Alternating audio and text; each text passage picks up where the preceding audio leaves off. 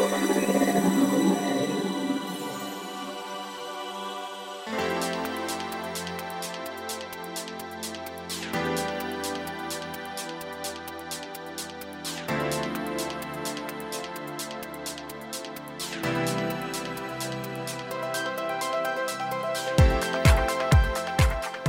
んにちはゆきです。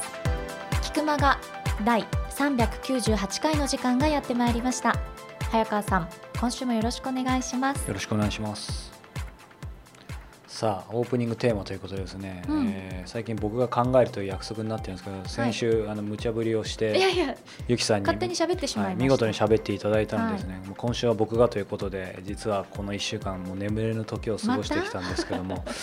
いや最近ねほらオープニングネタっていうとなんかね始まる前も話したなんかねわ忘れ物とかなくし物の話ばっかりでそうしくじりすぎなんで ちょっとそれは暗いかなという話でですね。いいと思いますけどね、うんただほらあのー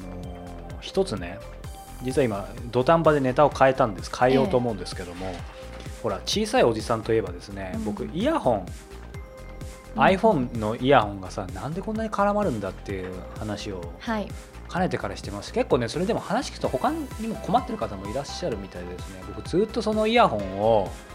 こう探してたんですよ。うん。まあイヤホンをというかその絡まるのが嫌いだったんですけど実はですねあるイヤホンにしてからですね全く絡まなくなりました。あらそれは何ですか？良いこと良いもののコーナーになっちゃうんですか？に昇格そのうちするかもしれないんで 今日はですねすみません明かさないんですがはい。ある某ソニーのですね、言っちゃった、はい、某ソニーのイヤホンを使ったらですね、えー全く絡みません。その心はまあ見るとねゆきさんこれは言う言うか言わないかあれですけどまあ絡まなそうですよね。糸巻きみたい、はいもう言っちゃいましたポイントはそこなんですよ。これやっぱすごいよ。ここれがあるだけで全く絡まないので、うん。なのであの冒頭で良いこと言うものチックですけどもそんなイヤホンを見つけましたっていう。でだからね一つ申し上げたいのは、はい小さいおじさんは存在しないってことですね。なんで？結局イヤホンが変わったら小さいおじさん出てこないんだったらなんかこうちょっと夢がなくなっちゃったなと思って。じゃあこれカットしようかどうか。ってことはこのあれだよねそのイヤホンがうん、普通のイヤホンはやっぱりなんかそうなりやすいってことうなのかね、ん、なんかすごい普通の話になっちゃって。まあまああのいいんですよ。普通が一番ということで皆さんまあぜひこのねイヤホン何かまたチェックしてあの当たった方はあのこちらまで質問と一緒に 走行いただければひでもょっとしたら。早川さん今日ははい。あの良いこと良いもの、はい。後半であるんですけど、はい、この商品ではないんですよね？はい、この商品を使いたいと思うんですが、ええ。多分別の商品です。商品か分かりませんよ。そうですね。はい、じゃあそちらの方もお楽しみにしていただきつつ、はい。皆様本編もお付き合いください、はい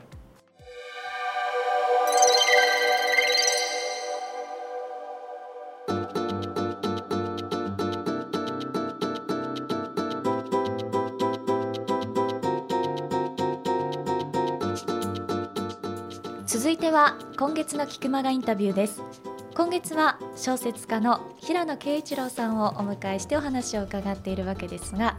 今週は折り返しの第3回でございます。はい、あの平野さんといえばですね、まあ、今回のこの取り上げさせてもらった本編で「待ち寝の終わりに」というですね彼の新作の小説にフォーカスしてるんですけどそのテーマがですね、はい。本編でもお話ししているように40代、まあ、ちょうど40歳ぐらいの、えー主人公も含めてフォーカスしてるんですけども、えー、各有平野さんご自身もちょうどこの収録時ジャスト40歳で。まあ、その40っていう数字があるんですけども最近ねちょっと個人的に思うのは僕今35なんですけどもなんかね40歳の人にすごい縁があってですね、5つ上の方？はい。はい。まあ、今後ご登場いただくある方もですね、はい。えー別の月に出るインタビューする方もやっぱ40歳ぐらいでで皆さんすごくもちろん素敵な方でやってるジャンルは違うんだけどあ5年後こうなってたらいいなみたいなうん。なんかそういうロールモデルみたいな部分もあってですね、まあ、何が言いたいかっていうとゆきちゃんさなんかその最近出会う人ももしくはよく縁があった人でもねなんかさある一定の年齢の人が固まって自分の周りに来た時とか、まあ、年齢じゃなくても例えば職業でもいいけどさなんかそういう時ってない？うーん。意識したことがあるかわかんないけど、でも答えにはなってないかもしれないんですけど、逆にさっき早川さんがちらっとおっしゃったみたいに何かこう40っていうものを早川さんが何らかの形で目標にしてるからそういう人を引き寄せてくるんじゃない？まあしかもアンテナ立ててるからそそういうふうによりフォーカスするよね。だから私逆にはい。今ちょっとそういうのがないの。今自分の年齢にずっと憧れてたから、うん。もうなったよね。もうなっちゃった手前もなんかもう今ちょっとふわふわっとしてるのね、うん。そうするとあんまりそこへのこだわり感がないからちょっと答えになってないけど。素晴らしいね。なんかコンサルタントみたいになってきたね、ライフインタビューセッションじゃあゆきさんにお願いしましょうかでもねそれはあると思う、うん俺やっぱり35でこれからの5年で、まあ、どうなりたいかじゃないけどなんかねちょっとやっぱりちょっと意識し始める。でこう言うとなんかいい話でかっこよくまとまりがちなんだけど俺なぜそう思ったかっていうと、まあ、自分で言うのもあれだけど結構いろんなところで年を言うとさ結構もっと若く見えるというか「え見えません」みたいなさ、うん。まあ、いいか悪いかは微妙なところだけどでもねたまにさそのいわゆる一般的に例えばゆきちゃんでもこうですよねっていろんな人が言われるステレオタイプなというか、はい。定番のなんかコメントがあると思うんだけど、うんそれと真逆のことを言われるっていうなんか1%ぐらいあってさ、まあ、うん何が言いたいかというとこの間ねはいある人、初対面の人とか話してたら、年とかもいろいろ言ったら「あもうアラフォーですね」みたいに言われて。でそれはまあ年齢的に単純に四捨五入してアラフォーなのか俺の見た目なのか分かんないけどそこで初めてフォーだって、まあそう。まあちょっとガーンと一瞬ショックだったんだけど別に40代が嫌だとかないんだけど。まだじゃあ自覚してなかったのかもね、うんどちらかというとまだ30代入って、まあ、確かにでも後半か。うん。四捨五入したら40なんだけど。なのでまあこの5年間ってでもほら40歳って不惑っていうでしょ。うん。なんか今はもうま惑ってるじゃないけどなんかふわふわしてるからこの5年間で固めなきゃなっていうのも嫌だし固めるのも嫌なんだけどまあちょっといろいろ考えられつつ、うん。うんただ平野さんは落ち着いてる5年後俺は違うだろうなと思って。まあそういう意味ではそういったロールモデルじゃないですけそうそう。どいろんな方にあるのいいですよね。まあそんな素敵な40歳の平野さんのインタビューぜひ皆さんお楽しみください。やっぱり個人的には聞きたかったのがね、11月にパリのテロがあってでそ、まあ、先にそのパリっていう舞台なんで、はいはいしかもちょっとこうジャーナリズム的な話もあって、うんうんうんうん。その辺やっぱあのニュースを見た時っていうのは平野さん何を感じてなのかう。なまあ今回の小説はだからすごく政治的な部分をぐっと突っ込んでそれをテーマにやっていくっていうわけではなかったのでただこの小説書き始めた時難民問題はほとんど注目されなかったんですよねヨーロッパで、うんうんうん。あの連載開始の時点では。でだけど結局やっぱ僕が関心持ってることっていうのはそういう意味ではそう現実的だからうん僕自身が、なんか現実と重なっていっちゃうんですよね。うん。だからちょっとそれはあとやっぱパリのうん。あの街なんかも、うん。この時と今とではやっぱちょっと雰囲気が違うし、でもそうですね。登場人物にこうパリの街中でうん。こうカラシニコフの銃弾のうん。話とかをさせてる場面とかあるんですけど、うん。それがなんか図らずもねやっぱりうん。現実のパリでもそういう銃弾が飛び交うようなことが起きたっていうのは。ね。やっぱちょっと複雑な気持ちでしたけどね。なんか僕も仕事柄ヨーロッパ結構行くことがあって、うん。でパリのこともい今要はありありと見えるので で今ちょっとこうヨーロッパとかアメリカを行くのを、まあ、ある程度抑えてるところが正直あるんですよ、だからそれだけによりなんかこのパリが美しく見えて、ううんなんかね。いいつ行けんのかなみたいなのはちょっとあるんですけど、ちょっとだからやっぱりあれ以降しばらく今後もうん。パリのイメージって、うん。あのちょっと違ったものになるんじゃないかなって気がして、うん。今いる人たちはねそれでもまあ普通に生活して。ますけどなんかあの古い吉吉吉さんと前喋っててやっぱ小説家はある意味こうなんか予言してしまうんだっていうことをうん。話されていて、うんそれはちょっとこうなんていうんですかね慎重に使わなきゃいけないことでは場ではあるんですけど、うん。やっぱそういうとこってなんかあるんですよね。うん。それはすごくこうあんまり合理的な話じゃないですけど、うん。僕はなんかあの今回の小説は IS に捕まって亡くなった後藤健二さんにも結構小説書く前に取材をしてたんあですよね。でそのイラクから難民の話とか結構うん。あの後藤さんに教えていただいた話とかがあってそれでまあああいうことになってそれはすごくやっぱ自分の中で大きな体験でしたし、僕はなんかやっぱ小説家として辛かったのはあんまりそのことは言わないできたんですけど、うん。あの結界って小説で要するにこ連続テロを引き起こそうとしてる犯人がビデオでねそのあの自分たちがこう捕まえてる人間を虐殺するってシーンを書いたんですよね。斬首して、はい。その動画を拡散することによってアナウンス効果を期待して事件を起こすってでその頃はまあ IS とかまだ全然あうん。の活動してませんでしたけど、そしたら結局自分のまあすごくこう尊敬していて、うん。あのまあ、好きだったジャーナリストの後藤さんがなんか自分が書いた小説の場面と同じ形で殺されてしまったっていうことが結構なんかもちろん彼が亡くなったって殺されたってことのショックが一番大きいんですけど、もう一つなんかちょっと複雑なショックを僕はちょっとずっと受けていて、だからなんかそういうことっていうのがやっぱ小説書いてるとどうしてもあるんですよね、うん。ちょっとやっぱり先の世界を見据えながらいつも書いてるから、書いてることがどっかで起こってしまうと、うん。でそれが他人において起こることもあるんだけど、近いところの人と関わってしまうこともある。例えばドーンでも東日本大震災の前ですけど、まあ、大きな地震が来るっていう来た後の世界っていう設定でしたし、だからそういうところはなんかちょこちょこ今回の小説はありますよね。でなんか、まあ、それも正直ひっくるめて、ちょっとなんかこうなんていうんですかね自分の心のリハビリというか、まあなんか美しい世界を一つ作りたいな、想像したいなっていうのが今回の小説の動機で、それでもなんか今言ったみたいに結局起きてることが現実と陸続きになっていってしまうっていうところが、まあ、ある種こう宿命的なところはありますけどね。そういうのって何です小説家になる前から、うん。いわゆる形にしてなくてもうん。小さい時に結構先見えてたことが本当に起きるとかっていうのはうん。結構あったとかってあるんですか、いやーどうやっぱりでも小説を書くってことで起きることのような気がしますよね。なんかぼんやり考えることじゃなくて、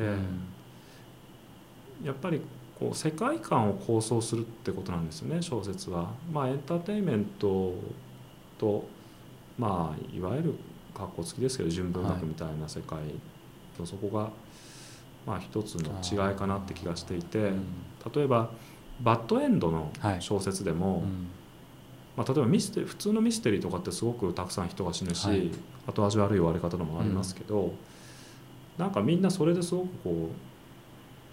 う起きた殺人事件のために傷ついたりとかってあんまないんですよね、うん。テレビドラマで死体とか出てきますけど、でも結界書いた時にもそうだったし例えばドストエフスキーの「罪と罰」とか読むとねなんか一つそこで起こる一つの死がものすごく大きなうん重みを持ってて、はい。それは結局世界のシステム自体は安定していて、うん。ただそその安定的なシステムの中で、まあ、たまたま悪いやつがいて、うん。もちろんそれを捕まえる警察っていうのもいてっていうふうにシステムがあの機能するような小説小説になってれば読者はそこからなんか大きな不安をあんま感じないんですよね。うん。だけど今のシステム自体の崩壊が起こしなんか一つの死を起こしてしまってるってことになると、読者はやっぱなかなかそれに耐えられないっていうのがあって、うん。でそれは要するに世界観を一つ構想しした時に起こってくる、まあ悪なり何なりなんですよね。だからそういうことを考えていった時に現状と未来っていうのはどういうことなのかっていうのがやっぱりどうしても視野に入ってきて、まあ、そういう中でやっぱり起こりうることっていうのがある程度見えてくるっ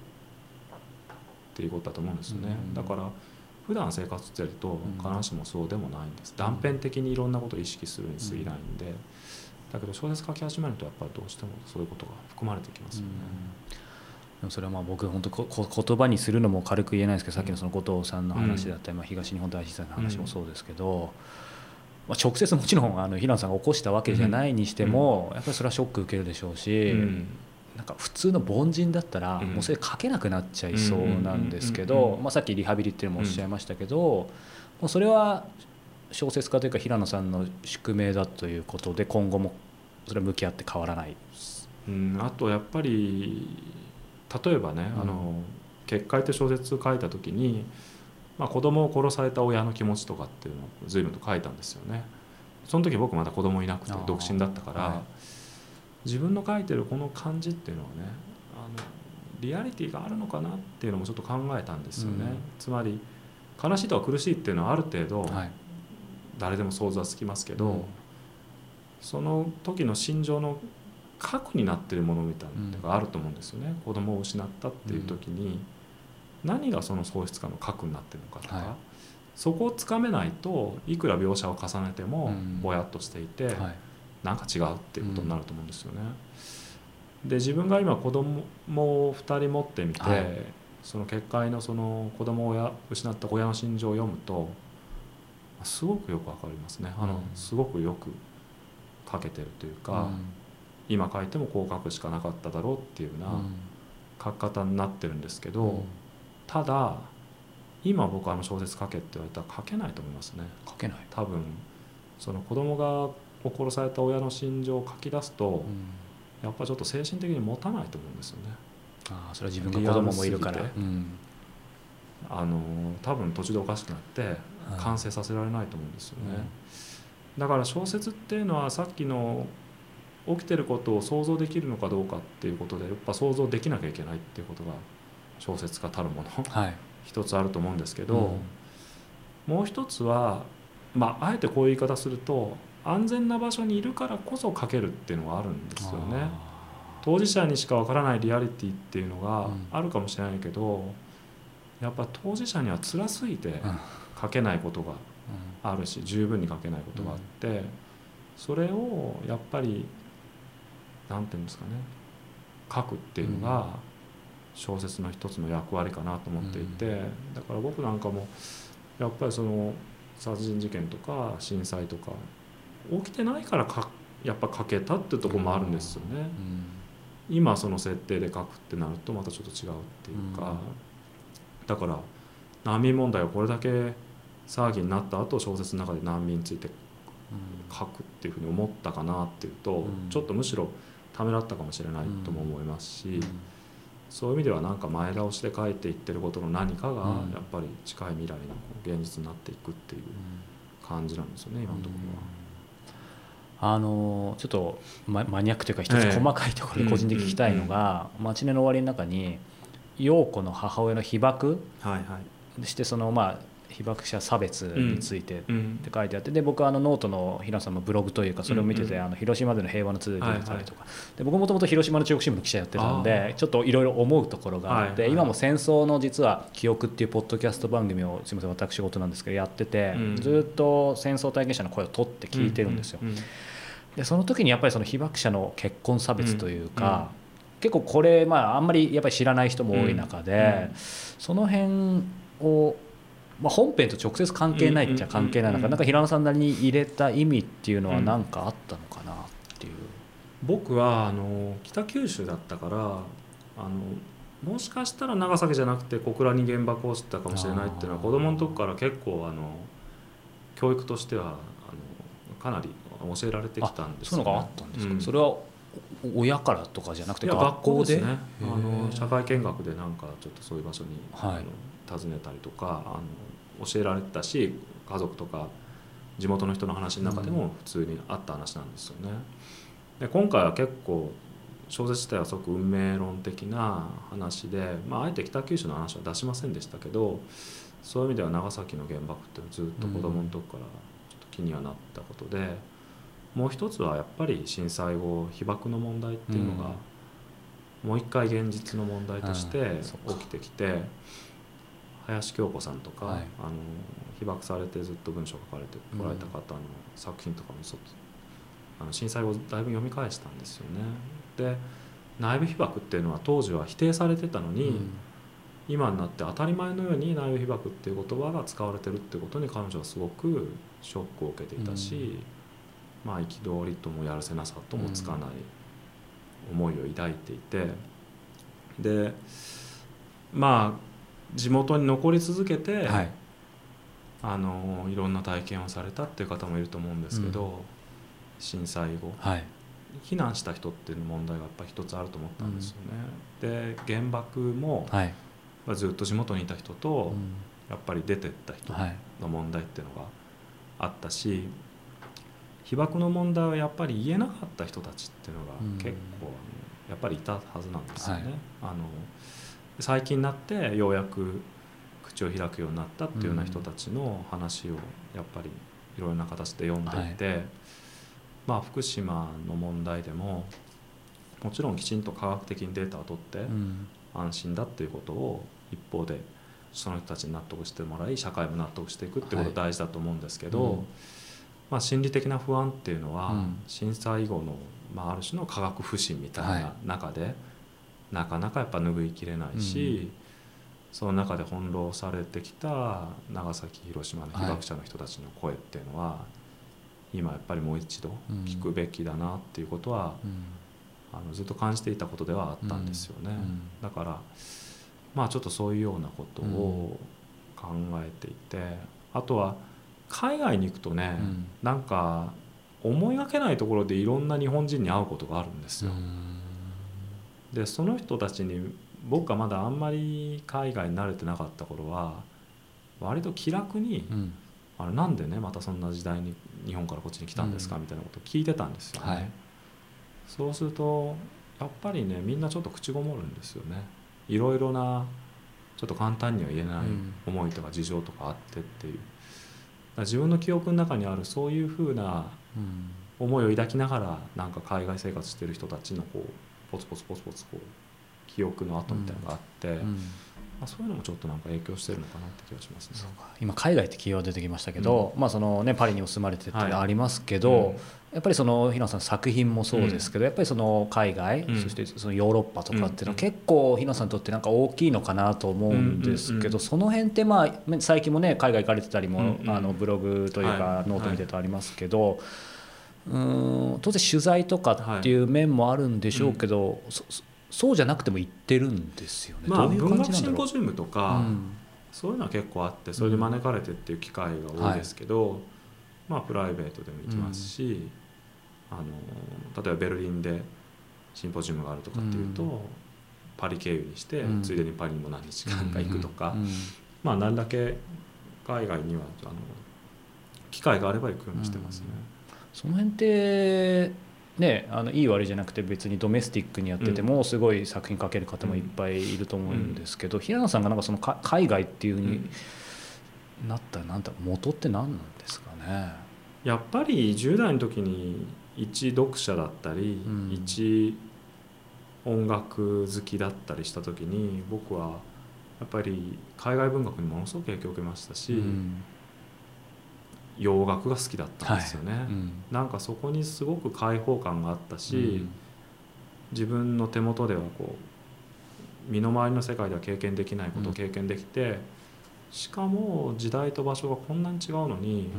なんで俺のことがこんなに 分かるんだっていう、やっぱ気持ちを代弁されたっていう感じがあって、うん。僕の中ではその異質な世界を楽しむっていう気持ちと、にもかかわらずそこになんか必ずしも日本では見つからないような、うん。ある共感みたいなものはい。に巡り合うことがあるっていう、うん。なんかその2つにどちらも期待する気持ちがあって、うん。もう一方ではやっぱりなんか日本の島国根性みたいなうん。ものに対するこうなんか嫌な感じっていうのはありますよね。あのだからやっぱり海外経験は自分にとってすごく大きなものでしたね。うん。日本って言って考える上でも常にこう世界のいろんな国との相対化の中でものを見るっていうのが自分の中ではすごく重要ですね。でもあの比べるのもおこがましいんですけどやっぱりその相対化っていうのはすごい腑に落ちて、うん。僕も留学経験ないんですけど、今あの毎月世界で面白いなと思う日本人にうん。直接現地でインタビューするっていう月刊オーディオマガジンをやってるんですよ2年間。間嫌が王にも、まあ、物理的にそのほぼ毎月行くみたいなうん。暮らしをしてる中で、なんかよくそう世界で活躍してる日本人の人ってやっぱり世界へ出ろっていうじゃないですか、僕そういう言葉が実はすごいなんかはい。好きじゃなくて、うん。でやっぱり出ると、うん。やっぱり同じこと言っちゃう自分がいて、でそれどうしてかっていうと平野さんおっしゃってるその相対化うん結局本当にちょっとまあ妄想かもしれないですけど海外出ないとうん。本当に海外があるのかも分かんないし、その自分が日本人っていうことをやっぱ出ないと分かんないじゃないですか、だから、うん、やっぱりその平野さんおっしゃってたことすごく分かるし、あとやっぱ僕地方出身者ですから、うん。東京で生まれ育つとねまたちょっと違うのかもしれないですけどやっぱり僕にとって大学に入って京都に行ったりとかその後東京に住んでたりっていうのは、やっぱり一つの大きな世界の変化なんですよね、うん。世界観の変化というか同じ日本人っていう言い方ではとてもくくれないうん。生活実態をそれぞれの土地で見ているから、はい。あのでもちろん多様性その中でもまた京都なら京都東京なら東京でもまた多様性っていうのがあってね。だからその中であの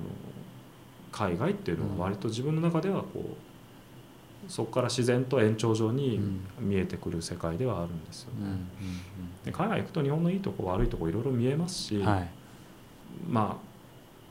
ああんまりねなんかこうキラキラした目で、うん。あの海外に出なきゃダメだみたいなこと言うのは僕もあんま好きじゃないですよ、う んなんか反発を感じるっていうのも分かりますけどね、はいでもそれでもやっぱり海外行った方がいいと思いますね、うん。ですよね。いや嫌な思いすることもありますし、うん帰ってくると結構僕なんかはやっぱ日本っていいなと思いますよね。最高ですよねやっぱり、うん。だからそういう意味でも、うん。いいような気がしますけどね、うん。あのマチネの終わりにで、うん。やっぱり僕このフレーズが一番気になってて、うん。人は変えられるものは未来だけだと思い込んでる、だけど実際は未来は常に過去を変えてるんですっていうふうなフレーズがあってこれうん。何回か今2回かな、うん出てきたと思うんですけど、まあ、すみませんちょっとややね、まあ、ネタバレなのか分かんないですけど、そこがやっぱりすごくどうしても平野さんなんでこれを入れたのか、うん。まあもう根本かもしれないですけど、直接伺いたかったんですけど。やっぱりまあ過去と現在との因果関係みたいなものを、あんまり固定してしまうとねうん。あの自由がどんどんなくなっていくっていう感じはかなり前から持ってたんですよね。自由ですね。特にトラウマ説みたいなのがね、うん。結構今世俗化されて、はいはいはい。みんなが乱発するでしょ、うん。で過去にこういうことがあったから今の自分はこうなんだっていう自己規定がうん。されてしまうっていうのは。でそれはなんかそのために何をしようとしてもでも自分は前こうだったからこうなんだみたいな堂々巡りになってしまうと。でも未来見るとこういうことをしたいんだから今こうしなきゃいけないってうん。全く別のことが見えてくるっていうのがあって、過去っていうのをどういうふうにこう捉えるかっていううん。ことをいつも考えていて、はい。過去っていうのは一方ですごく拘束するようなうん。何かだけどでも逆に言うとなんかすごく壊れやすいもののような気がするんですよね。政治的にはまあ今歴史修正主義とか問題になりますけど、はいはいはい。あの明らかにこういうことがあったはずだっていうことが分かってることでも、後からそれを何ていうかあの嘘の情報を塗り固めていくとね、はい。あの世の中の認識自体が変わってしまうとか、本人の意識自体もはい。事件の見え方が変わるとうか、ん。まあ、逆に嘘が語られてたことがうん。違ったものに見えるとか、はい。実はあの安定的じゃないっていうのが過去だと思うんですよね。うん。か記憶っていうのは思い出すたびに実は上書きされていてあの原型はなかなかとどめられないとかっていう話もありますし、でも自分のアイデンティティって結局今まで何してきてどう生きてきたかっていうことしかなくって、はい。そこのなんかやっぱり危うさと、うん。一方では不自由さっていうのをうん。両面について考えた時にちょっと出てきた言葉なんですよね。う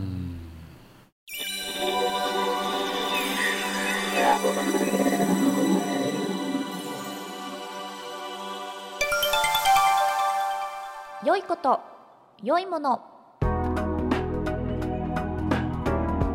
はい。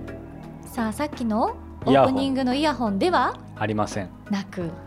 日はですね、はい。ビューン。風かなんかですか？ビューン。かけっこ。ビューンです。何ですかビューンビューンって知らなかった？知らないですあのですね、まあ、これねポッドキャスト聞く方であればご存知かもしれないですけども。いやわかんない。あのーほら今まあ電子書籍が進んでてはい。雑誌も結構電子電子版って出てるじゃん。はい。で例えば個別にわかんない。や例えば「週刊現代」だったらその電子版もあったりもすると思うのね。でただこのビューンの面白いのは、えー月、えーちょっと値段今正確な値段忘れちゃったけど、まあ、400円か500円ぐらいで、えー、と100紙ぐらいあるんじゃないかな。雑誌が全部電子で読めると。すごいですね。でそれだけ聞くとすごいんだけど、えじゃあ実際ほらその全部読めるのかとかその雑誌のラインナップがどうなのかとかって、やっぱそこ気になるじゃん。はい。で正直このサービスって、まあ、他にも多分競合いたと思うんだけど結構前からこのビュンって56年前からあったんじゃないかな。でそれ自体がまあ面白いのは要は iPhone アプリの iPad アプリの中に入ってるんだよ、そもそもですか？えっと多分ビュン自体がもうそそれありきなんだと思うんだよへね、うん。ひょっとしたらごめんわかんない。サイト上でそのビューン自体を購読すればできるのかもしれないけど、まあ、要は iPad ぐらいの大きさだとさ雑誌読めるから、うん。普通に400円払うと自動的に皆さんちょっとイメージできるかわかんないけど本棚みたいになってて、うん。その週とかその月の月刊誌週刊誌がダーって表紙が並んでてで気になったのはダウンロードすると読めるみたいな。感じそれはこう頭から最後まで読めるんですか？でそれが問題なんだけど、はい。全読できるのもあるし一部分っていうのもあるんですで昔は正直56年前本当にほらゆきちゃんも気になるもうそれどうせみたいな本当に10ページだけとか、うん。あとラインナップもいまいちだったんだけど今は全読もかなり増えてるし、うん。ラインナップももうそうそうたる感じであのまあほら俺は実は石平さんのさあのメールマガジンでその時事ネタを結構集めなきゃいけないからあその時にそれで実はビューンをちょっと見たら。うんいやすごいんだよ。例えばまあちょっとまあデジタル版になっちゃったけどこの間まであのクーリエジャポンとか、はい。あと東洋経済ダイヤモンド、えー週刊現代週刊朝日アエラ、えーみたいな、まあ、そういう週刊誌からうんとファッション誌うんまでめちゃめちゃいるあと俺、まあ、サッカー好きなんでサッカーダイジェストあったりワールドサッカーダイジェストそれも結構全読のもあるし、うん。あと団中とかそういうほら料理のとかまあその男性誌総合誌だけでも30種ぐらいあるんじゃないかな。でそれだけじゃなくて、まあ、ゆきちゃんほらちょっとこうちょっとだけ遠い感じだけど女性誌とかもすごいあるし。はい。なのでまあやっぱ60種ぐらいあるんじゃないかな。なので十分元取れるというか。網羅してますね。そうそう。だから、まあ、やっぱり紙がいいっていう人もいると思うんだけど、まあ、その情報として何か集めなきゃいけない人とか、うんまあ、雑誌っていうぐらいだからなんかほら今まで10紙20紙取ってた人でもなんかこうペラペラめくりながらなんかちょっっとインスパイアされたいみたいな人にとっては、まあ、超おすすめだね、まあ、結構業界人というかそのなんかメディアに近い人の方が喜ぶかもしれない。これなんでビュンっていうの？ビューンってくんじゃない？ビュンビュン読み飛ばしてねってことなのかな？でもそれそうかもしれない、なんかそのネーミングがへえと思って。うん、そうだね。全然気づかなかったけど。ただいいんだけど、はい。そのコンテンツホルダーというかその出版社さんからするとほら最近ゆきちゃんこの番組で言ったか分かんないけど Audible ってさアマゾンが出してる、えっと、オーディオブックを月980円とかで、そこで出てる何何千何万を聞き放題ってあるんだけど、まあ、これもそうだけどさそのどうすんだろうねその収益分配を。うんだって何十紙あってさ1人400円でどの雑誌読んだかでなんかよくわかんないけど数円とかさだからそういう契約じゃないんだと思うんだよね多分このビューンのところが各雑誌社にいくら払ってるってことなんだけどまあほら読者としてはありがたいけどさ大丈夫なのかなっていうのはまあちょっと作り手側でも僕はあるので、うん確かにちょっと裏が知りたくなりそうそうますね、思いつつなんですけど、まあ、ぜひあの男性だけじゃなくて女性もまあちょっとあの女性誌もいっぱいあるから読んでもらえたらと思うんですがゆきさんはやっぱりどうですか？今雑誌とか買ったりします？いや今それさっきちょろっとクーリエって終わっちゃったの？まあ、あのこの3月で。嘘！ていうか2末で終わったというか、えー、とこれはあの僕ファンだったんであるんですけど要はもう電子版に移行しました。で紙電子版ってでしかも電子版って言っても紙のが電子になったんじゃなくてウェブサイトになっちゃった。これ、きえー。期待も込めてですけど今ゆきさんもええと言いましたがやっぱりねちょっと残念だったな。私1号出た時に速攻買ったんですよ。いいよね。好きだったんですけど最近確かにちょっとごめんなさい。ご無沙汰してたら、うん時代は流れるんだでな多分クオリティはむしろ上がってるはずなんだね。でもそのウェブ版になっちゃうとやっぱりポータルサイトって感じだから、うんうん今まあ試しになんかクーリーにだんだん脱線してきたけど初月無料っていうことでやってんだけどうーんやっぱりほらクーリエもそうだけどさやっぱりなんかクーリエは逆にやっぱ雑誌であってほしかったな紙で。あとはほらカーサブルータスとかもそうだけど、まあ、あの辺は今も頑張ってるけどさ、うん。やっぱりそのどうしても紙のがいいものってあるよ情報というよりそれ自体をこう楽しみながら、ねでも多分苦渋の決断なんでしょうね。そうそう。なのでまあそんなことを思いつつ、はい、まあ、対局といえば対局ですが。うん。ビューン。これまあ個人的にはお金払う価値十分にあると思います。ぜひチェックしてみてください。今週の今月のか良いこと良いものでした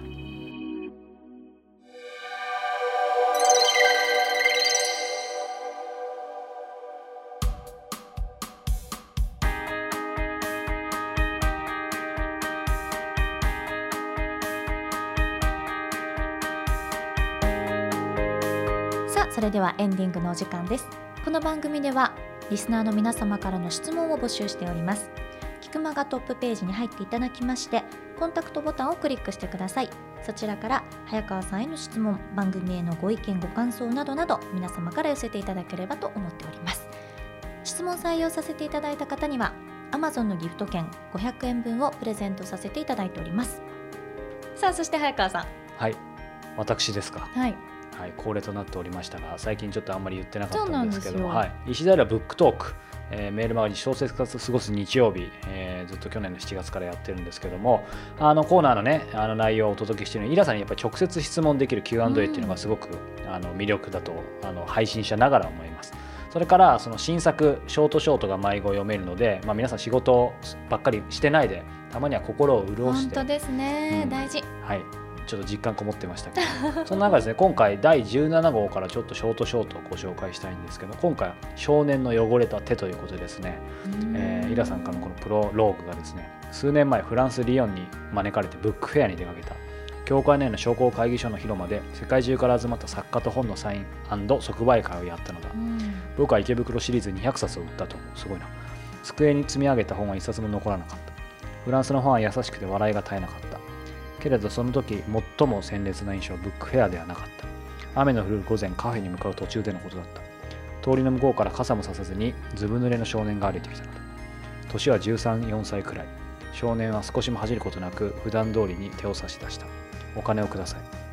い。日本は世界でも珍しく街で物乞いを見かけない国。けれど難民問題の大破はいつか必ずこの国もこの国にも押し寄せてくる。今回の短編はその時の切ない印象を元に書きましたということですね。うん。リヨンってすんごく美しい街なんですよね。っていうね行ったことある？私も行ったことがあるんですけど。ああるんだ。俺ない。そうなんです。美しい世界遺産かなんかになってますよねリヨンあってね街並みも。でやっぱりそういった場所でこういう物乞いをする少年のアンバランスさっていうところが多分あもしかしたらね何か記憶に鮮烈に残ったのかもしれませんね。ーでも確かにヨーロッパだとあるよね。ロンドンとかでもあるし。ね。日本は確かに、まあ、全くないことはないだろうけど普通に銀座のど真ん中とかでさ。子供って特にないですよ。そうそう。うん。なので、まあ、ちょっと今回のショートショートはいろいろ考えさせられるんですが、まあ、単純にこれだけ聞くとねちょっとこう落ちる話なのかなと思いますけど、まあ、やっぱりイラさんらしく、うん。エスプリが効くっていうんですかね。エスプリ エスプリライン、はいわかんない。しそれは違う。失礼しました、うん。はい、死後かもしれないけどちょっとこうイラさんらしくまあおしゃれな感じではい。まとまってますので、ぜひチェックしてみてください、はい。えー石平ブックトークはキクタスストアのトップページにえー入っていただくとチェックできますのでぜひ、えー見てみてくださいさあそしてゆきちゃんもう一つインフォメーションお願いします。そうですね。あの今月皆様にお伝えしてまいりましたけれどもあのコスモポリタンライブがはい。来月開催されます、第3回ということで。そうですね。あのバイロンベイの倉本孝之さん、えー人気カフェをですね経営している以前コスモポリタンに出てくださった倉本さんを招いて家族や仲間と自分らしく生きることを両立させるためのヒントというですねまあなかなか昔だったらありえないようなことを彼は体現しているので、はい。そこ一番みんな知りたいところだと思うのでそんなことを、えーいろいろ質問してみたいと思いますのでぜひタイミングが合う方はお越しいただければと思います。はい。そして生早川さんにも会えるチャンスですのでね。さあ詳細はコスモポリタンのサイトをご覧ください。e-cosmopolitan.com こちらの方に詳細載っております。皆様のお越しお待ちしております。はい。さあそんなところであら今月も来週で最後でございますよ。そうですね。あの一つ言えるのは不定期配信ながらもう5月も6月も決まってますのでぜひ定期的に聞いてくださいという無理難題ですが、まあ安堵していただきたいですけれども来週もぜひお聞きください、ね。さようなら。